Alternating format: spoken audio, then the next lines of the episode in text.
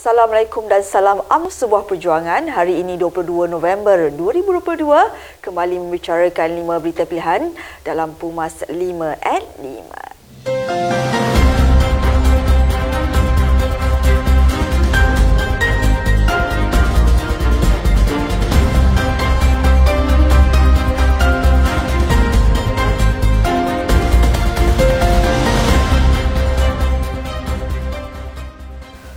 Pengurusi Barisan Nasional Datuk Seri Dr. Ahmad Zaid Hamidi berkata, majoriti ahli Parlimen BN telah memutuskan bahawa tetapan dan arahan parti yang diputuskan oleh Dewan Tertinggi BN adalah merupakan arahan tetap yang wajib diikuti oleh semua ahli Parlimen kerana bertanding atas tiket BN.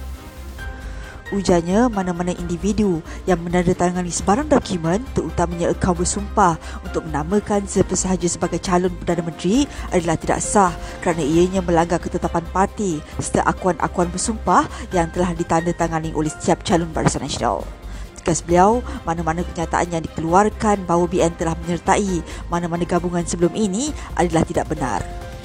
Tambahnya, segala keputusan hanya akan dibuat setelah jawatan kuasa rundingan bertemu dengan mana-mana pihak yang mahu membentuk kerajaan dan setelah Dewan Tertinggi BN memutuskan secara rasmi dengan mendengar semua maklum balas perundingan-perundingan.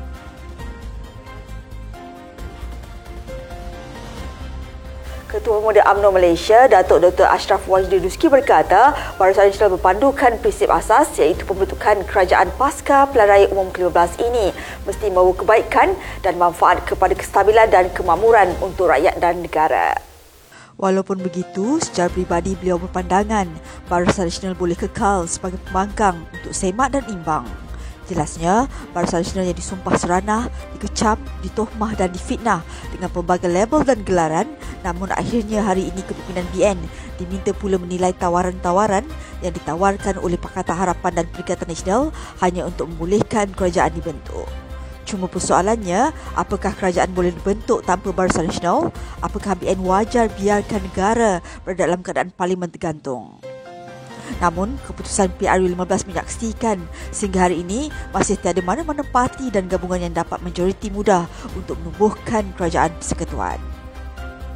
Timbalan Pengurusi Barisan Nasional Datuk Seri Muhammad Hassan mencadangkan Perikatan Nasional dan Pakatan Harapan bergabung menubuhkan kerajaan kerana mereka mendapat bilangan nombor undi yang lebih tinggi. Beliau yang juga timbalan Presiden AMNO itu berkata Barisan Nasional bersedia menjadi pembangkang yang bertanggungjawab check and balance kerajaan baru. Walau bagaimanapun, jika bantuan kami diperlukan dalam waktu peralihan pasca pilihan raya umum ini, kami tetap sedia menyumbang kepada pembukaan bicara yang ikhlas dan terbuka.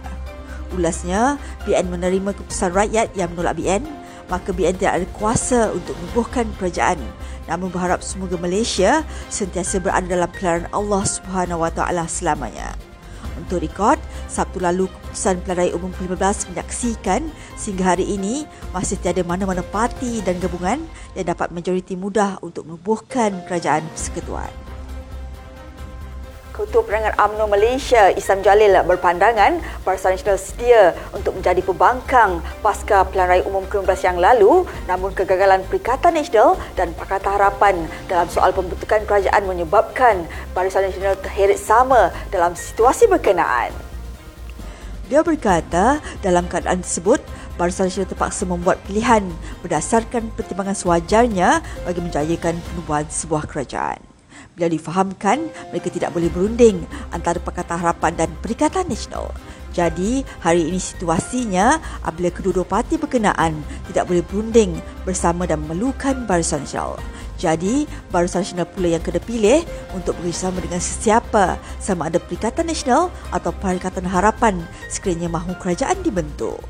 Bagaimanapun, beliau tidak dimaklumkan oleh kepimpinan tertinggi parti tentang sebarang keputusan dan sesiapa yang mahu jumpa untuk berbincang dipersilakan hadir untuk berbincang.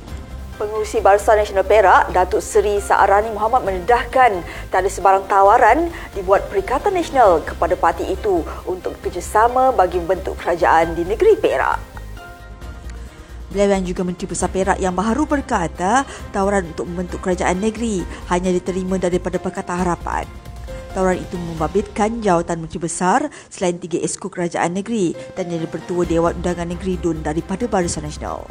Terdahulu, Ahli Dewan Undangan Negeri Adun Kota Tampan itu mengangkat sumpah sebagai jawatan sebagai Menteri Besar Perak ke-15 di Istana Iskandariah dekat Bukit Candan di sini.